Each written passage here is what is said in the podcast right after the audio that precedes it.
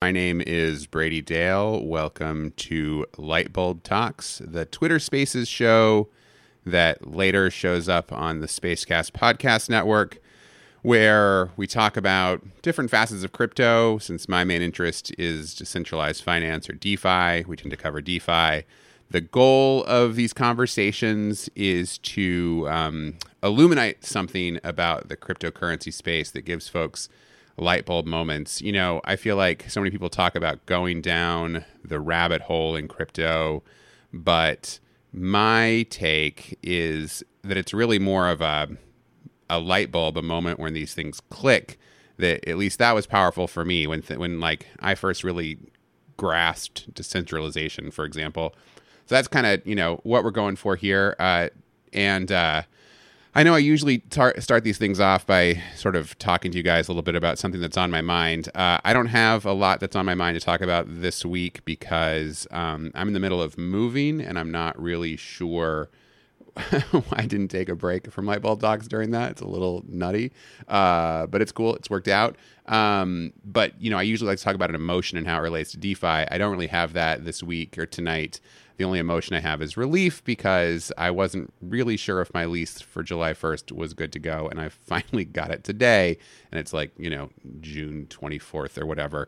Uh, so that's the only emotion on my mind. Uh, anyway, tonight we're going to talk about uh, decentralized autonomous organizations with three great people in the space. Um, this is one of those really kind of strange, but potentially like maybe one of the ideas that will go the furthest. I mean, people say that about everything, I guess, but it, it really is. It's cool and it has a great history to it too. So we'll get into as much of that as we can.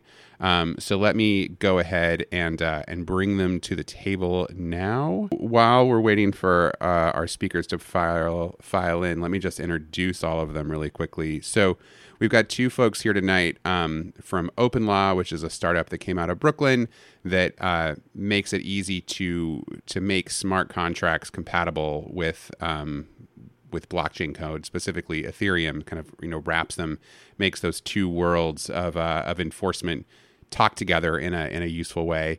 Um, and then we also have. Um, we also have uh, Ilya Polosh- I'm going to screw his name up, but um, from he's a co-founder of the Near protocol, which is a different base layer protocol uh, that is uh, that is really fast and uh, and is really compatible with lots of languages and um, and has you know moved fast to integrate nicely uh, with Ethereum, but is is you know eager to to do a lot of the things that are happening on Ethereum over on Near. You know, do them a little less expensively, a little more quickly, um, but also to innovate themselves and to enter into some new spaces. Um, all of these folks have done some cool stuff. Uh, with DAOs. And so we'll talk about that, but I also want to talk with them um, super broadly. So, um, Aaron, why don't you go first? Is there anything you want to add uh, to, to, what OpenLaw is or who you are that I left out at the start?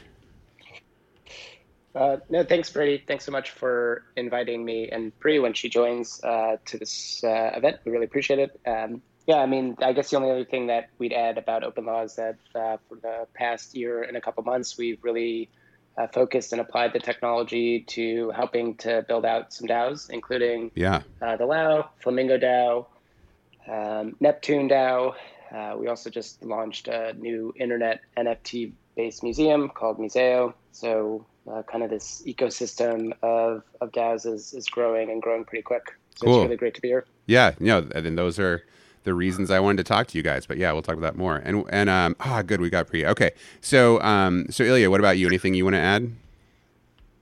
Yeah, uh, same. Thanks for uh, inviting me here. Great to be here. Um, yeah, I think from our side, we've been kind of always thinking how to organize communities, how to really give them tools to grow, and DAO has been like a really great tool from kind of conceptual perspective, but we haven't seen that really realized yet. And so we've been investing and kind of exploring and uh, with this with our community, and I think have like over 100 DAOs right now near. Oh wow! Kind of powering different communities around the world. Cool. So really cool. Cool. And then, and Aaron, I, I couldn't DM you beforehand, uh, so I wasn't able to say this to you. But just leave your mic unlocked. I just want I want you guys to be able to jump in as readily as possible. I know that muting is a Zoom thing, but I don't think it's a Twitter Spaces thing. So, um, all right, Priya, what about you? Do you want to add anything else to uh, your intro? Yeah, sorry, I kind of missed the first part. My privacy settings did not allow for. Oh, but interesting. Fixed that. Yeah, cool. I didn't realize that. Um, but yeah, thank you so much for having me. Uh, I, um, with Aaron, work on a project called Open Law, which is put together a few um, like for-profit DAOs. Uh, you know, the first one being the Lao, then Flamingo DAO, and then also uh, Neptune DAO with like a few others coming through as well. Um, and as far as my role, I kind of just help with the general operations um, around some of these DAOs. So. Cool. Um, okay, cool. So what I'd like to do is um, let's talk about bra- DAOs really broadly a little bit. I have a few like sort of big broad questions I want to ask all of you, and then let's go into what you're all specifically working on. And then if we have some time, I have some other random things I want to bring up, and then uh, we'll invite other people to come on. Um, but before we do that, I just want to ask a little thing of the room. Um, so if you can see, there's this little heart at the bottom of the app. If you're if you're listening on mobile, um, if you could just hit any of the emojis if you've ever done a Twitter Spaces before, just to let us know. Um, you can see so you can do these little like uh, fist things or whatever. Oh, so it looks like we have a bunch of noobs here. That's cool. All right, bringing people into the space. And uh, oh, cool. No, a lot more coming up now. Okay, great, great, great, great. And one other thing I want to say too is, for whatever reason, each time I do these, I always end up getting a bunch of questions um, in my in my DMs, which I I don't see them a because Twitter doesn't show me all my DMs, and B I just can't really manage DMs during this. So if you have a question, just take note of it, and we'd really love to hear it at the end because I feel like I've we've just missed a ton of perfectly good questions at the end of these that folks have DM'd me and I didn't see until like the next morning. So uh, you know, just don't hesitate to hop on, even if it's just quick. It's probably a great question.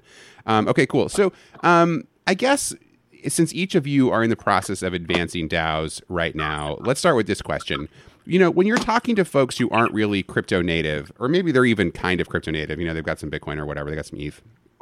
Um, what's the hardest thing for them to wrap their heads around about this idea of a decentralized autonomous organization? Whoever wants to start with it. Yeah, I mean, I think that's a great question. You know, I I think the hardest part is, in many ways, um, recognizing that for most DAOs as they are today, and you know, there's some definition de- definitional issues around DAOs. It's uh, operating in an organization that doesn't have any fixed or firm leadership, at least off the bat. Mm-hmm. Uh, so it takes some time, I think, for folks to uh, kind of wrap their heads around that. I think we've been trained um, in many ways to expect to have like a solid uh, either person or groups of persons that are in control, and that's a bit different. And that I think, if you can get over that hurdle, and if you can steward a community that actually is headless or leaderless is where the magic I think begins to unfold and manifest.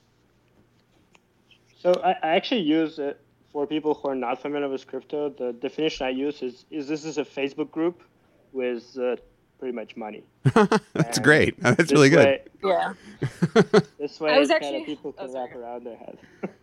yeah, it's funny. Actually, Aaron has used this previously. I I would say actually the first thing that I, I feel like is maybe confusing or mysterious is like this even this acronym DAO, like DAO, yeah. Decentralized Autonomous Organization, always like sounds a little bit more cryptic than it actually is. But Aaron, I think, has said this previously, and I really like it, and it's like very similar to what you're saying.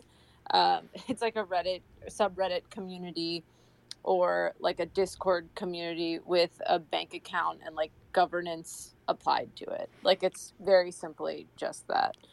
Um, so were any of you around you know there was a little bit of an uh, evolution in the concepts because you know the guy who's credited for with coming up with this idea is dan larimer you know co-founder of Steem and that one thing and eos um, but he articulated it i think in like bitcoin magazine or something i've, I've found this essay 7000 times but i can't ever remember where it is um, but he originally called it a decentralized autonomous corporation and and I feel like it's much. And then Ethereum has really been the world that they've taken off, and I feel like uh, organization is much more Ethereum language than corporation. But was there anything? Do, do any of you know? Was there anything more to it than that? Yeah, I think it was a generalization, right? So uh, yeah, Brady, you're absolutely right. Dan Larimer of EOS and Steem fame, he kind of uh, began to think about different use cases for Bitcoin, and around the time there was this notion that you could represent uh, you know, Bitcoin or parcels of, of Bitcoin as colored coins, representing them as other interests. and that concept was kicking around, and he began to think about how you could model out a cap table in some capacity uh, using colored coins, and kind of coined, uh, pun intended, you know, the this concept of decentralized autonomous corporation, mm-hmm. and then it kicked around, you know. Bitcoin Talk, Bitcoin Magazine, a bunch of different folks began to kind of kick around this concept, and Vitalik uh, generalized it and memorialized that generalization, you know, in the Ethereum white paper, and that's kind of where it took root. Uh, and then we obviously had this first great experiment with with uh, the DAO itself, um, which was a spectacular failure. Uh, but I think really started to to point this notion of using a blockchain not just to move around money, which is awesome, or something that's akin to money, but beginning to get people to work together and to deploy uh, capital in a m- much more collaborative way. Um, and it took a couple years after the DAO for us to kind of shake off PTS DAO. Um, but but because of innovations in smart contract uh, development, including the Moloch DAO uh, smart contracts and um, the Moloch DAO V2 smart contracts, which Ross, who I see is listening, uh, helped work on. So thanks for all the help there, uh, Ross. Um, we've been able to kind of begin to to see uh, the use cases and technology begin to emerge. So I think the timing is kind of right now. Uh, but the evolution really did start from Dan, and it, I think, and I imagine over the next, you know, two, five, ten years, it's going to continue to expand in its scope and use cases, and and eventually we may actually get to a, a, a code-based DAO, you know, something that's a little bit more algorithmic, but we're not there yet. So we we talked about the DAO a lot on my past show, and I don't know how many folks are on here now. We're on the one on Tuesday, um, but you know maybe some of the folks who are on the podcast will will listen to that. There's kind of some more people who listen to that than than come on live. Um, and it, it, I didn't ex- expect that to be a topic that came up, but I just think it's if for folks who hear both, it's just sort of worth bridging it. You know, we, I, well, Aaron, you might know this fellow because he's kind of in, in your world, but Patrick Murck was on. He used to work for the Bitcoin Foundation, and he he was pretty. Uh, he was uh, did not have a great view of the DAO, and he advanced a view that I honestly like. I covered it at the time, but I didn't really remember really a lot of people saying. But he really felt like there was a good chance the DAO was planned to fail all along. Um, that he, he didn't really think it was a well intentioned thing, which I don't remember that. I sort of remember it. The view at the time being it just they screwed up. But I don't know for anyone on. Does anyone have any take on that or any reason to believe that that might have been true? Just since we talked about that so much last time. I, I would be surprised. I mean, yeah. I remember I remember Christoph um, and some of the other folks in the Slock team that put together uh, that you know were at uh, Ethereum and or Bitcoin meetups uh, in New York and other parts of the globe that were really animated by this concept of how to do this. Right, this yeah. was something that was in the Ethereum white paper. People have been geeked out on DAOs literally since Dan Larimer wrote that article that we talked about before. Um, I just think the technology and the code wasn't there yet. Mm-hmm. Um, you know, we've learned we've learned a lot about how to write more secure smart contracts, uh, the tooling around Ethereum in particular, and other uh, other blockchains like Near and other um, you know other uh, blockchains like Layer twos that we're beginning to see and side chains. It's enhanced considerably. So I, I think now we're able to begin to experiment with this conceptual concept that's been kicking around for you know, frankly, almost like a decade, right? Yeah. That squares with my intuition too. I mean, I, I just yeah. Slockit was a company that had a real vision. They were hoping these guys would fund them. You know, then they later got hired by I can't remember who, but they got acqui-hired elsewhere. I, I, I don't know. I just, but I was curious if you had a take on that. Um, well, so okay, so I think. So, go ahead. just add like one side, what like the others. I mean, I, I don't. I'm sure that people were well intentioned, but I think like generally the approach that, and like this is what we've learned through many iterations of DAOs now is like the approach of kind of everybody voting, everybody like kind of having a uh, participation. It's just it, it's not a, like it's not the workable approach. You still need some organization, right? Like mm-hmm. even though we want we, we want kind of full community participation, and that's that's what's exciting. That's what was in like Vitalik's white paper but uh, at the end you, you, still need some community leaders you still need some shepherding you still need some uh, like kind of almost like Sybil resistance and, and all those things. When and you also you need that, you need like some kind of vision right? I mean the dao is just the dao it was just like i don't know we'll gather up a bunch of money and then we'll do like we don't we don't really know right? Whereas whereas now i think we're seeing two kinds of DAOs right now, right? We're seeing, and this comes to another question I wanted to ask you guys, and uh, let me kick this one to Pri in a second, but but we Yeah. sort of see the ones you guys are starting, and we'll hold off on that, like you know Flamingo and Lao, which are like started as DAOs and have an intention and a mission. But then what we're also seeing, and like let's start with Pri on this, but I want to hear other folks take too.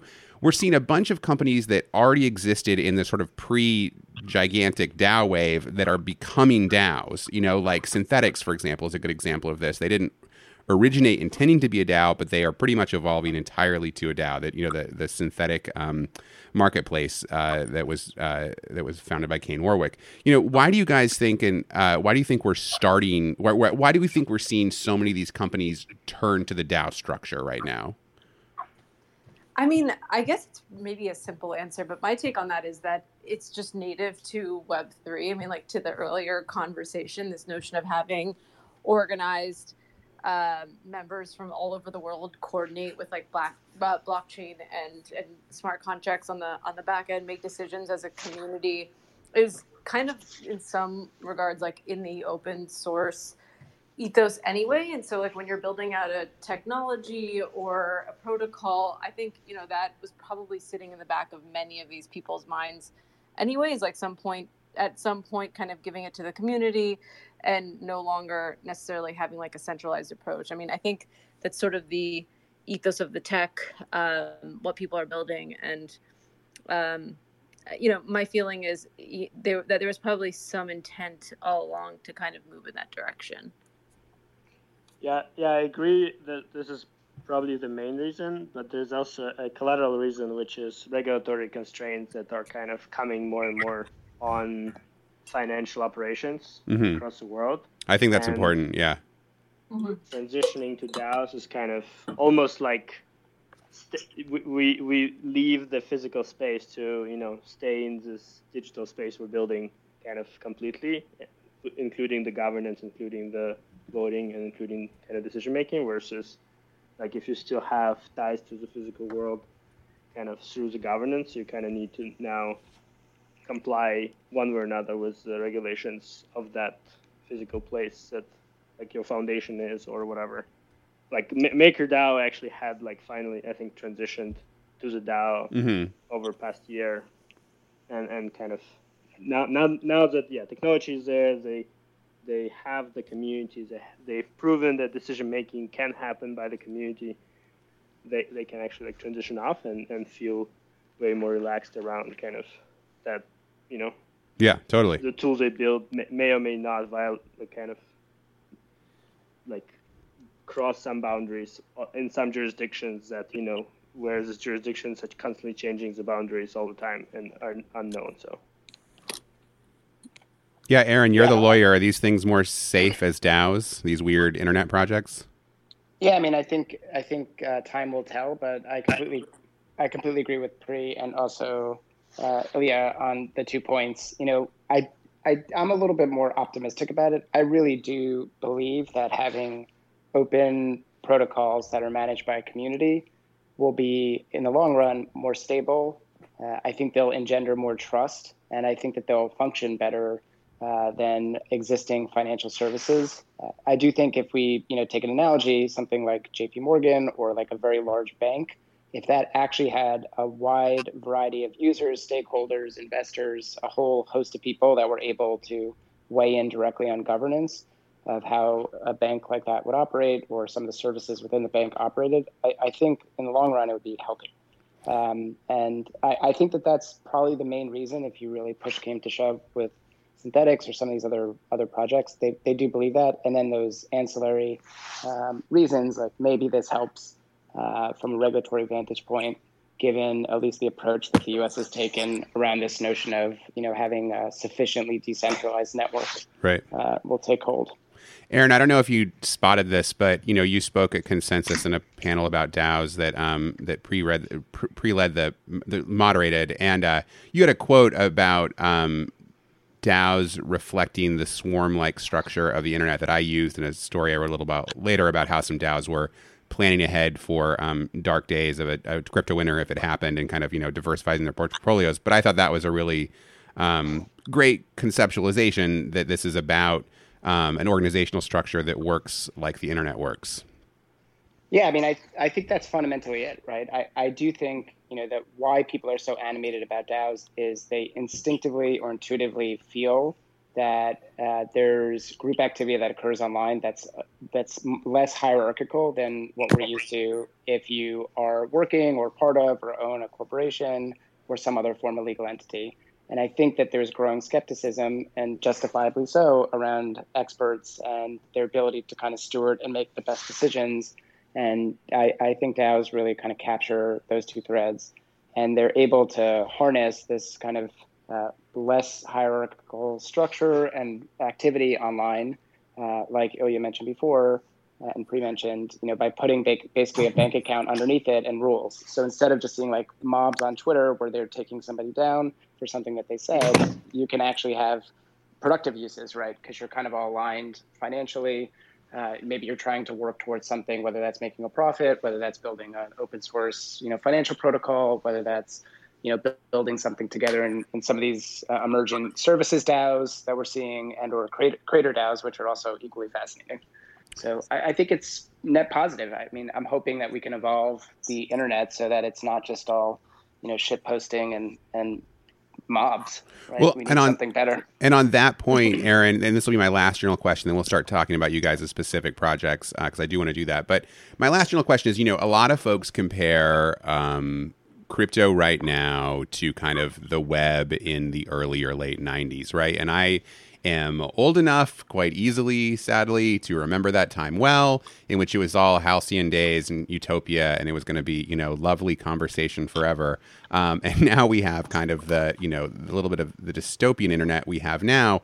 You know, what's to stop, you know, and I feel like right now in crypto, we feel pretty good about things. Obviously, there's some weird stuff that happens, but like, you know, we, we have this sort of utopian views. Everyone's getting along. All these new organizations are starting. They're working pretty well. You know, people are singing kumbaya. Um, but like, what's to stop, you know, all these money and resources moving online and then um, hordes forming and the hordes actually having like you know real assets to be terrible with you know somewhere down the line. Oh, I think that's I think that's completely going to happen. I think it's going to be.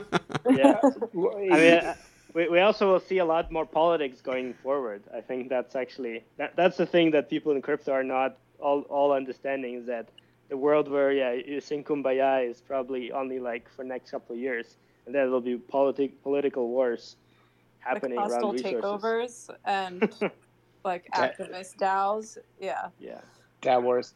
But yeah. I, you know, I I love the subreddit or Facebook analogy um, because I think you can imagine, you know, more productive use cases uh, of DAOs. Like we have great subreddits that people entertain, but you know, it's not that far off from something like a 4chan or 8chan that has a bank account too, right? Mm-hmm, um, mm-hmm. And, and that that's either super exciting or incredibly terrifying, depend, depending on your perspective, right? I may find that pretty interesting, uh, at least some of that, uh, but other folks may find that, you know, to be a real dystopian future. Okay. Well, from my perspective, actually, I mean, it's kind of it's you know we, we got the we got a tool, and then we need to figure out how to use the tool, right? The the benefit that we have is that we can kind of harness power of many people in, in a constructive way.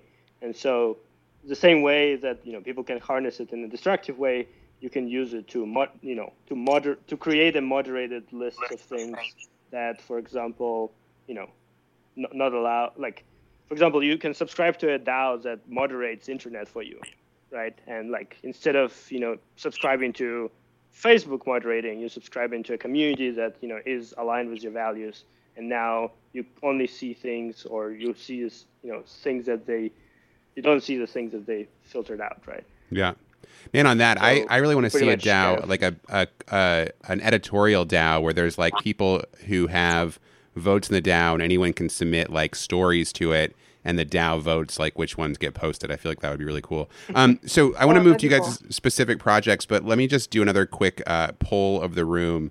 Um, give me a um, give me a peace sign emoji if you if you've participated, held tokens in whatever any kind of Ethereum DAO, and give us a wave if you've done any of the near DAOs, and then I guess give us the laughy face if you've done both. So uh, let's just see a little. All right, seeing some Ethereum here. Seeing some Ethereum. I thought we'd get some A lot of near activity on the Twitters. I thought we'd see some of that. All right, mostly Ethereum so far. All right, cool, cool. Um, okay, so um, let's start. Uh, Pri or Aaron, whichever one of you wants to start off on this. Um, I feel like your first DAO was the Lao, um, the Lao DAO. Um, so, what? Give us the give us the quick origin story for that, and kind of like what it is, and kind of and where you're at today. Yeah, sure. Do you want to kick that off? Yeah, sure. Um, so I think you know, on OpenLAO, we've been building out this, as you kind of kicked off in your intro, this this legal protocol layer that wraps smart contracts with readable agreements. And you know obviously tying to that and, and really what a corporation or company really is is just a uh, you know a sequence of agreements. And so um, you know tied to some sort of organization. So just thinking about that i think you know the work that aragon and, and others have done in the dao space was always in the back um, of the team's mind always super interesting. And so you know, there was obviously the DAO that happened, and and we didn't see much coming from the DAO ecosystem. I mean, not at the scale that we're seeing right now, of course. And then um, uh, Moloch, the Moloch smart contracts came into being. I think that was like, I want to say like February, March, maybe April of 2019. And um, and Moloch so, was a DAO that was just sort of trying to fund good things on Ethereum, yes, right? Yeah, it was a grants. Yeah, DAO. yeah. Uh, uh, and so yeah, I mean, it, it, it, was done by Ameen, super awesome, and and so thought that was pretty interesting. Kind of like the conversation around DAOs started heating up again. You know, we we were thinking about it as well. Um, and uh, Ross and, and Aaron both here were thinking about that. Um, and you know, eventually, um, we thought it'd be kind of interesting as a team to recreate that vision of the original DAO, this idea of pulling capital together and not only giving out grants, but investing as a community, similar to the vision of the original DAO. And um, you know, in order to do that, just um, extended help extend with the, with like everyone else on on, on the Moloch smart contracts and a V two, uh, put a legal wrapper around that, um, created a DApp, uh, and and really just kind of opened it up. So it was it was this it was like a confluence of things, like both just being on the legal side and having legal acumen acumen as a team, but also the the smart contracts and the technology really, you know, being back.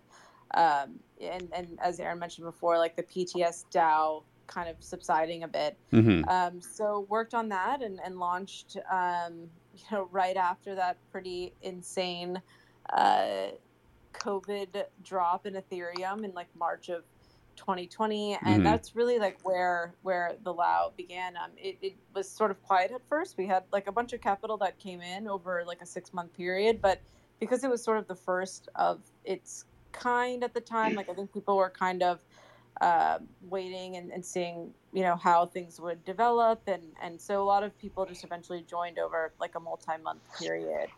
Yeah, I, I was looking at you guys' investment page today, and like um, a lot of the your investments aren't disclosed yet, but of the ones that are, I mean, it's definitely if you've been paying close to attention, you guys have been in the mix of you know projects you would have read about, you know, on CoinDesk and the block. You know, I mean, like um, you know, notable, interesting projects. So that was interesting to see. Yeah, and like the the community of members in the Lao right now are, are is really just a, an amazing mix. I mean, some of them are uh, protocol founder operator types. There's a couple, you know, people who are active in either venture capital funds, whether being partners or or being or the fund itself. Um, there are also just a lot of people like you know people from the ETH Foundation, people who were early on in the Ethereum community.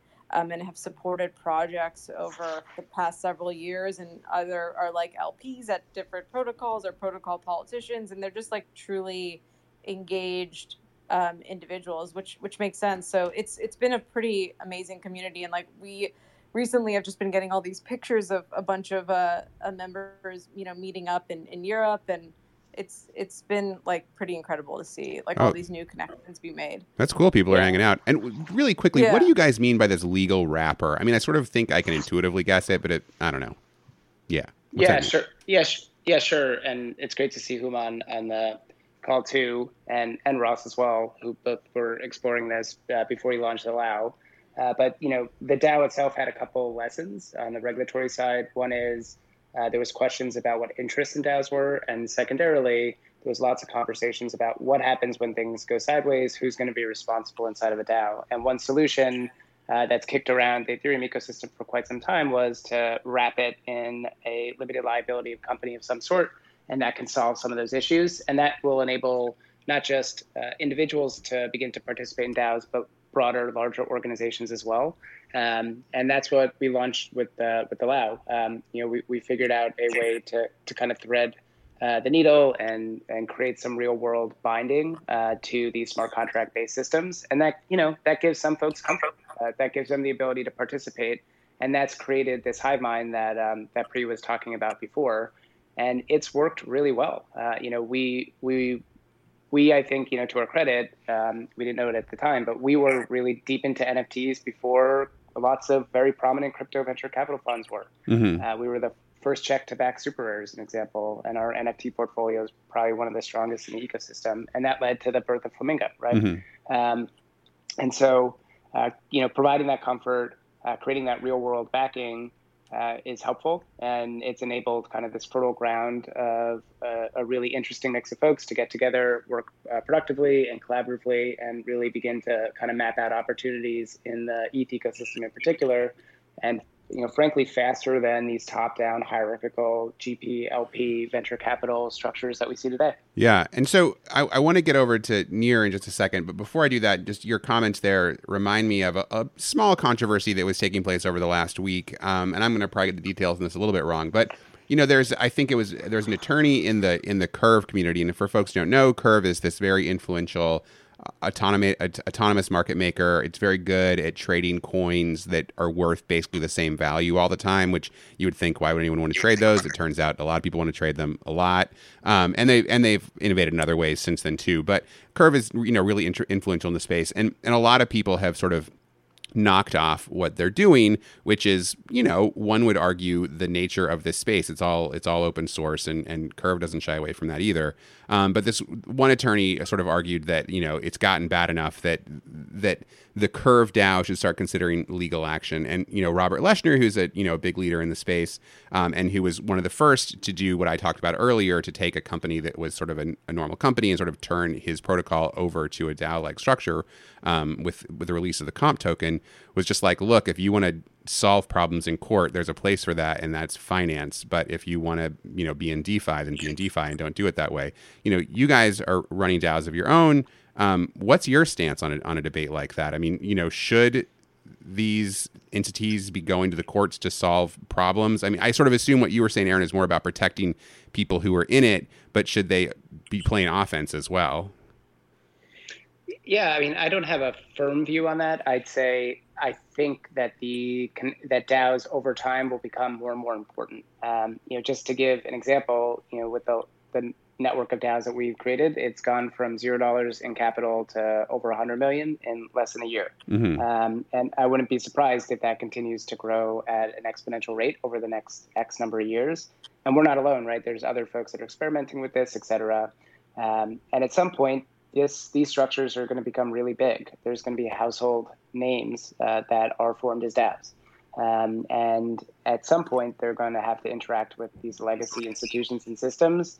And you know, courts uh, are great ways to administer problems, and organizations have problems all the time. I'm hoping, and that's why I love the work that Aragon did here, and we did this on OpenLaw. Some early examples of this, you know, using smart contract-based systems to do online uh, courts, and I hope we get to that point. But we're not there yet. And so, while I kind of agree in sentiment with with Rob, I, would say it it feels like um, it, it may just kind of avoid the fact that crypto is going to become really really big and mm-hmm. really really important, and we kind of have to grapple with the real world when that happens.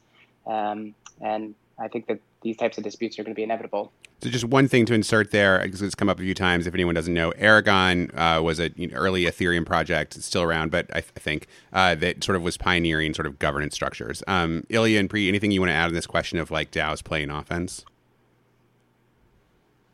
I mean, in general, we will see more like offense in a in a way where like you can actually shift community opinion or you can you know deploy money to do things like I think that kind of offense will happen definitely more. hmm I think like le- legal offense is probably harder. I mean, like I am I am with Rob on this that like we're in kind of in decentralized thing is like like if people launch anonymously, you cannot even actually like do a legal action. If, Right. if, if it's a DAO that is operating something, there's like not clearly how to do legal action. But we also are in, in, in this decentralized world where we can, you know, buy out all the shares or we can, you know, create a community rave or anything like that that actually, you know, affects the, the other thing. And I, I, I expect to see some of the stuff happening more and more. If any of you guys ever see a hostile takeover happening in crypto, you've like you've got to tell me. I mean, you have to day or night. Like I just I have been I have been waiting for that since 2017. Um anyway, I mean, it,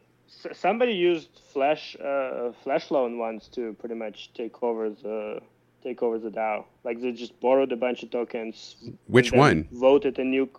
I forgot. I can look it up. But Oh, they just man. voted new contract and just stole all the money from the from the DAO.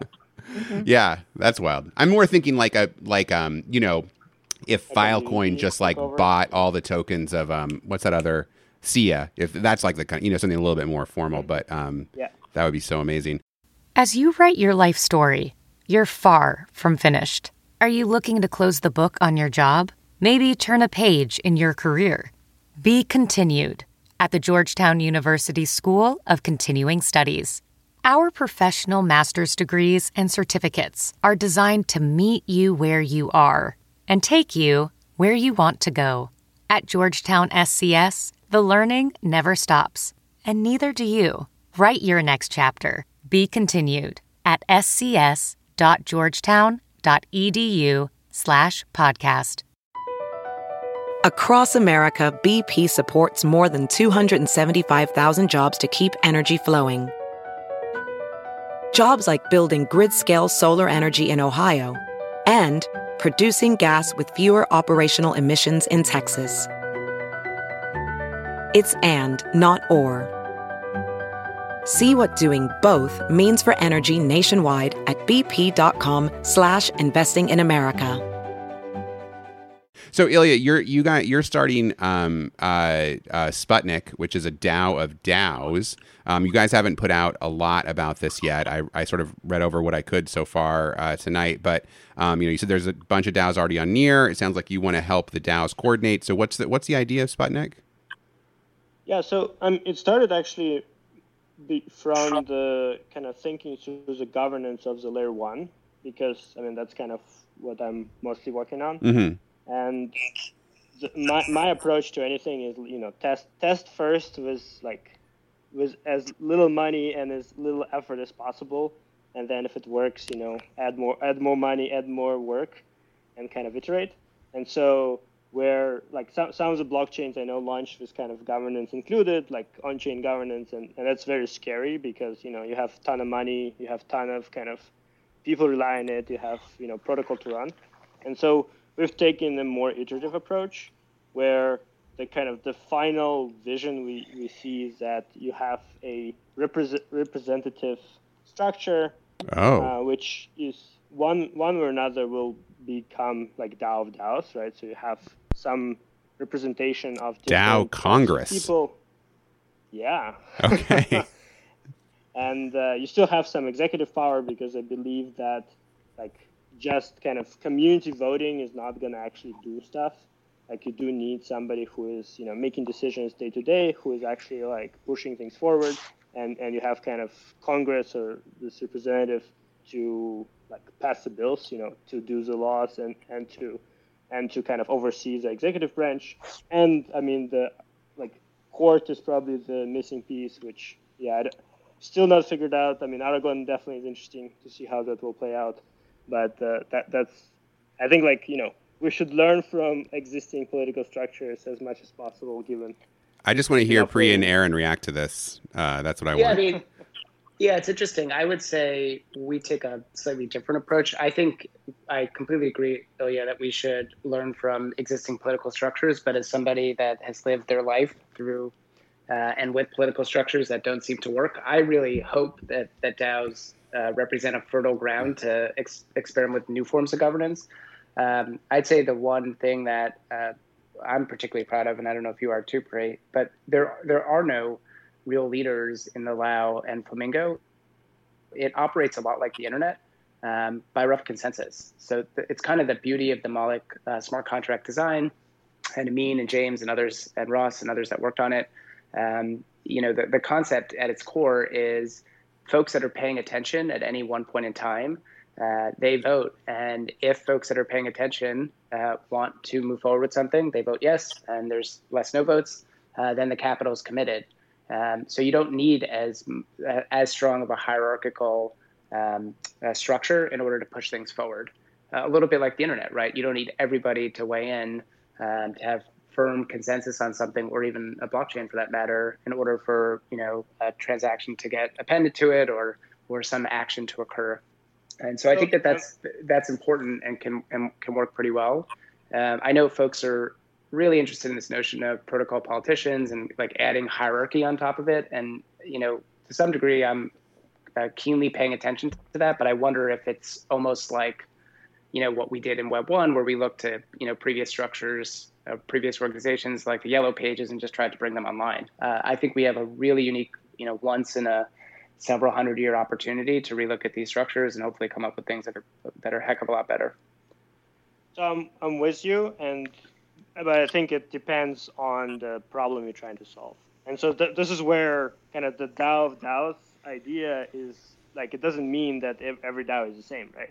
So you can have DAOs which are, for example, fund allocators, which work by rough consensus. But if you're if you're doing a something that's you know focused on developer experience, you do need a very kind of clear vision that drives uh, uh, kind of development. Like you cannot have a rough consensus around around, uh, for example, developer architecture, like architecture of systems. And you in, and we know that because you know we've seen Linux develop, we've seen you know even Moloch uh, contracts develop. Right, there's there's always somebody who's driving architecture at the end, even though a lot of people are contributing. So you you kind of need different types of DAOs and different types of I call it policies, where where how exactly decisions are made. And so that's what we've been building with Sputnik is actually allowing you to program pretty much different types of like kind of decision making structures via configuration. You can you know specify just a rough consensus of majority.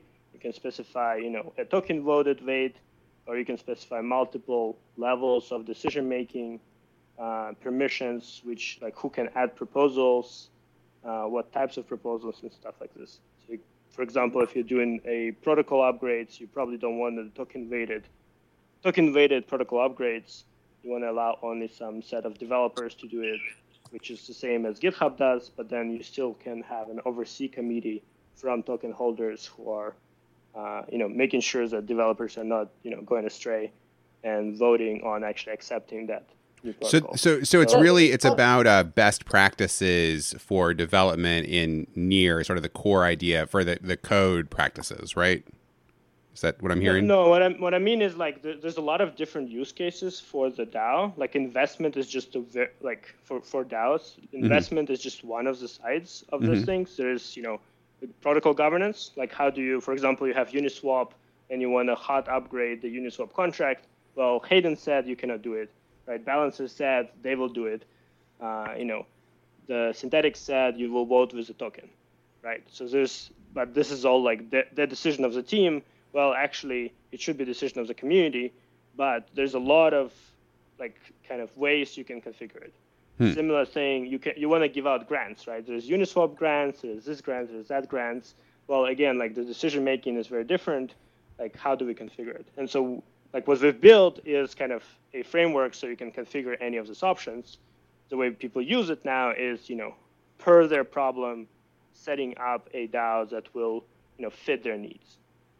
Huh. I think that's fair. I think that's completely fair. I mean, every DAO is going to have like a different objective right? and different decision making based on what the purpose of the DAO is. Like for investment, for for example, it's a little bit different, and and actually we're seeing glimmers of that in Flamingo as well. Um, so, you know, Flamingo and uh, is for those of you who aren't familiar here is a DAO um, that operates like an NFT collective. So, you know, members come together, pull their capital, and, and purchase different NFTs.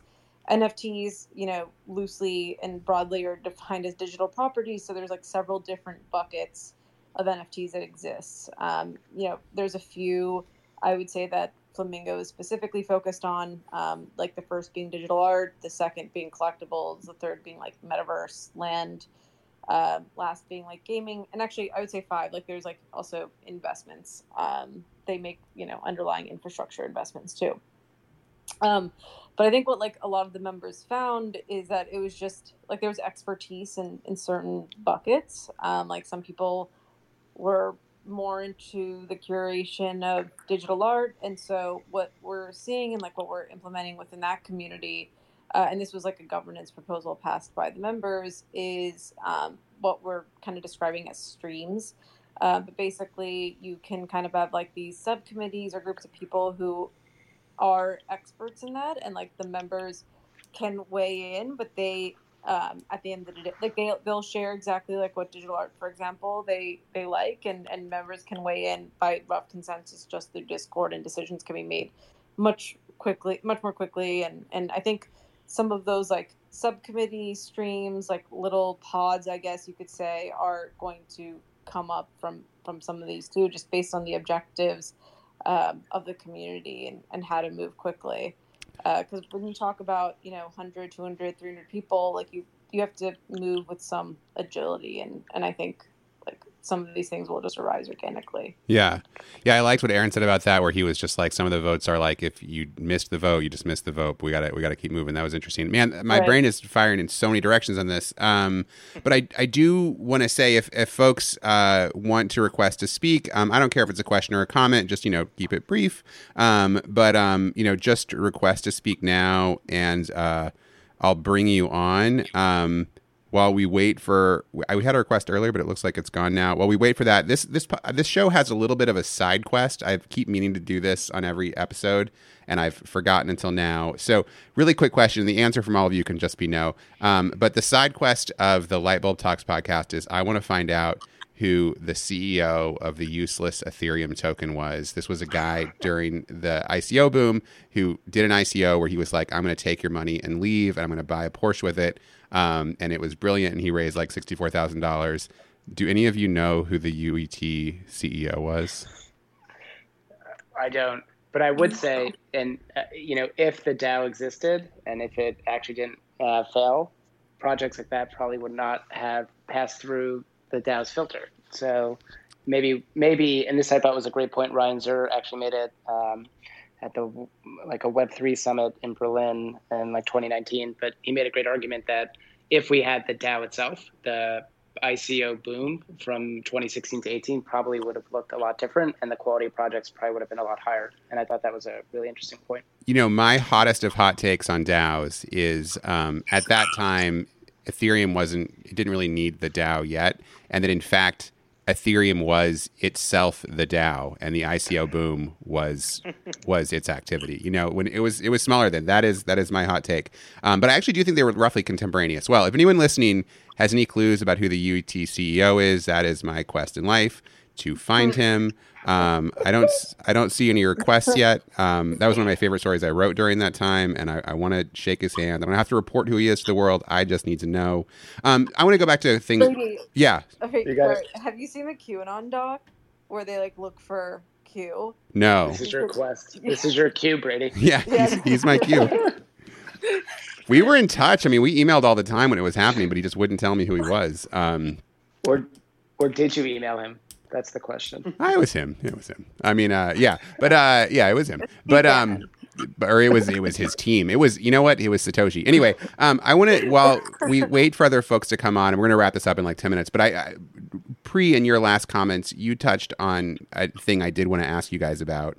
Um, well, I guess the two sides of it is just well, let's start with the first side is um, yeah, what's it like? How do these because you guys have started at least well, you started a few now what's the story of these you know Discord communities and whatever forms they all talk on a day to day basis. How do how does culture form, and what does that look like, and and how does it look differently from group to group, and how does how you start it? You know, I'm just curious about culture. I'm just curious about culture. Um, so Pri, you already are on that. So if you want to start it, and then others can jump in, that'd be great. Yeah, it's it's. I mean, it's interesting. I think every DAO probably has its own culture and and you know vibe and feel. Um, you know, when we launched these, uh, you know, we kind of just were like, you know, as long as you're accredited and and you know can you know whatever fortunately or unfortunately depending on your view of that um, regulation, but you know, it, as long as you kind of meet this criteria, you can join. So it was very like first come first serve, whatever. So a lot of people, I mean, there were some people who didn't know anyone else and they just met, and it was like kind of a random group of people. I would say the culture maybe takes like a month or two to really gel. Okay. Like Flamingo took like a solid two months. I don't even think they like bought an NFT for like six weeks. Um, and so culturally, I mean, I would describe both as it's sort of weird. I mean, I think they're both like pretty. Uh, I mean, everyone is very, very smart and plugged in and very online. As if you can define that as a cultural, you know, uh, characteristic. But um, yeah, I mean, nice, polite. I mean, you know, I guess there's only been one situation where uh, the members came together to rage kick someone um, from one of the DAOs. And but but what about like I don't know, just like inside jokes or just sort of like ways, sort of shortcuts to dealing with certain. I don't know. Is there is there like little quirks that they form? Yeah, yeah, they definitely do. And we also have like weekly calls. Um, okay. people actually like hear each other's voices. They talk to projects together. So it's not like you know, completely anon. Uh, there's some people that started out with like an anon avatar or a username and then eventually like outed themselves six months later just because they're like, whatever, you guys are my friends now.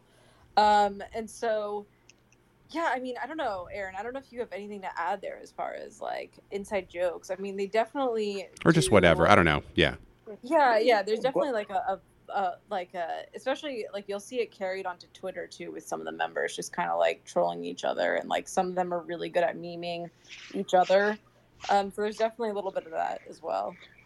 Yeah, I mean, I, mean, I would I would say the approach we've taken is very organic. Uh, so it's just developing um, you know, slowly over time. I think I think you know, and I feel like most people live this right when you're part of an online group or you meet some folks online, most people are, are pretty good. Uh, they're they're decent folks, and that's the really wonderful thing about uh, the DAOs we put together. There's just amazing people. To the um, the pseudonymous person, uh, I won't add him, but there's one pseudonymous person. He is literally an oracle. Like he has made so many great calls uh, and you know spotted opportunities before other folks have you would never know who he is. You know, he's a very, very minimal uh, online presence, but he's a super forecaster. Hmm. Um, and this this person now has the ability to to kind of show his his skills um, and really make an impact. And I think that that's tremendous. You know, I feel like particularly when you watch crypto Twitter, people are obsessed with. Uh, or seem, seemingly obsessed with like venture capitalists and, and general partners, but in reality, you know, there's all these other folks that are super talented. They know where things are going. They know where the puck's going, and these DAOs kind of give them a voice and some agency. And uh, I think that's wonderful. You know, the old well, we can we can give the one story. You know, some folks do try to you know uh, engage in some shenanigans. So we had one member that tried to front run a deal that we were working on inside of Flamingo, and that rubbed people the wrong way. But even then, you know, it was pretty quickly and amicably worked out. Hmm. Um, yeah. So, so, you know, I think I think we all know this. Like most people are good; they're decent folks. They're not perfect, but you know, it's a general, strong statement. Do, but okay, do good things. Yeah, maybe I'm not as uh, not even though I'm in New York, I'm not that cynical yet. But uh, I feel like DAOs are a really nice nice way to um, to kind of channel some of that positive energy uh, cool. that I that I, I personally feel. So we had we did a get one request. Uh, HDP, do you want to unmute yourself and uh, join us? Hey. Hey. You got me? Yeah, I can hear you. Okay, first of all, thank you guys for uh, hosting this talk and just talking about this. I'm really into DAOs and governance, but in particular, I'll be real brief here. I just have a quick question, just a general question. So, um, a lot of in in in governance, let's just focus on token weight based governance. there's a financial aspect to a lot of these tokens, right? They're also capital assets, so, Mhm. as, as well as being voting tokens. So, my question is this. Um, when looking at the question of DAO participation, we actually see that compared to the number of token holders, a lot of larger DAOs have very low participation. And so Mhm. there's always this quest of how do you incentivize governance, right? Or even if you want to.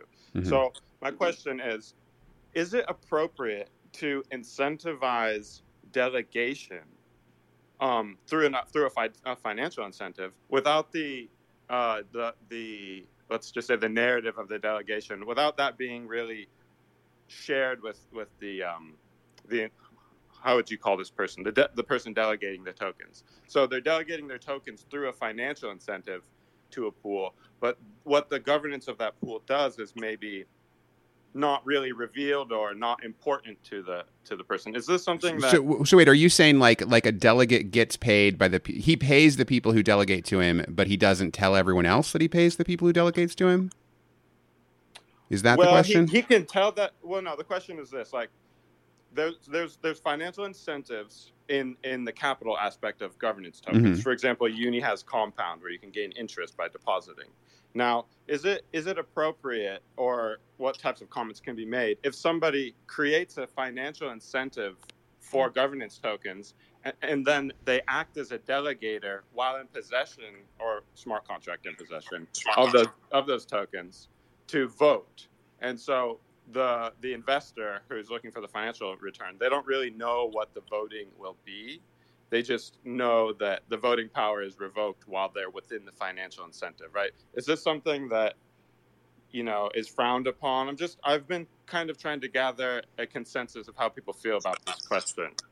I Um, think it's pretty standard because you usually delegate based on like based on some notion of the of the dele- of who you delegate to, right? You know, like whatever Andre Cronje will be do you know, like will be making decisions this way. I mean, you don't know exactly how he will vote on specific things, but you you know you kind of align with his way of doing it because whatever you also have a bunch of money in the in the vault, so you delegate to him, and then receive your kind of staking rewards from that.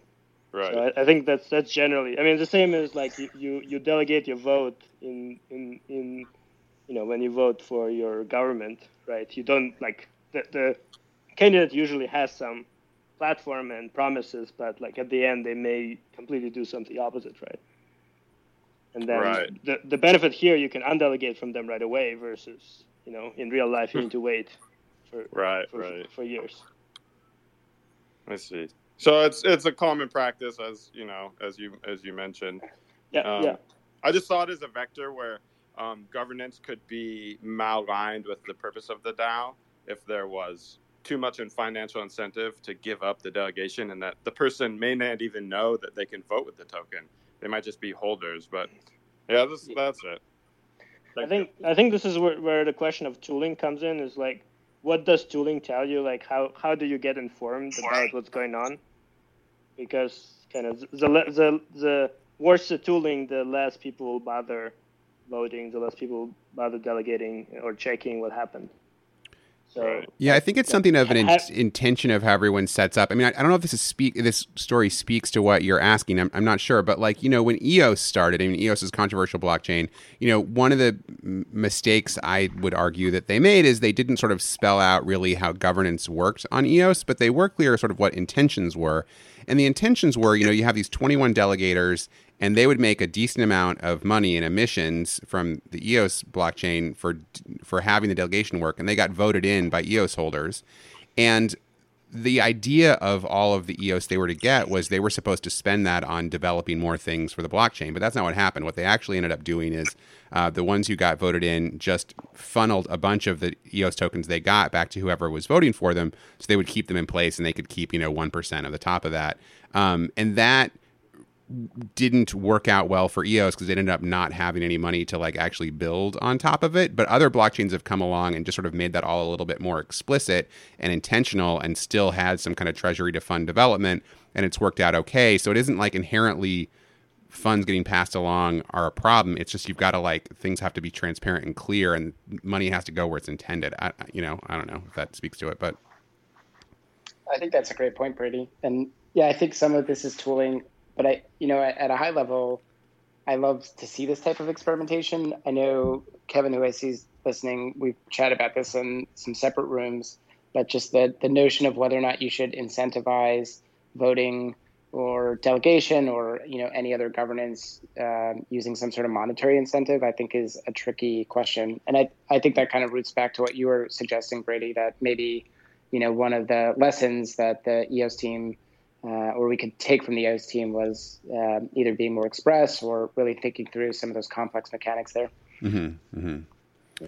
Cool. Uh, okay. Uh, oh, we've have we have if go, folks have time, we have one more question. So, Dave, let's do a super class. You're gonna you're gonna close us out. I'm gonna add you as speaker, and uh, yeah, what's up, Dave? Always takes a second. Hey, yeah. Uh, hey. So, what about quadratic voting? Awesome. Do you want to say really quickly what quadratic voting is, Dave? I never get it quite right. So the idea is that like every vote becomes more expensive linearly, uh, so that uh, people with you know vast amounts of funds, it becomes very expensive for them to have an overweight uh, vote uh, in a DAO.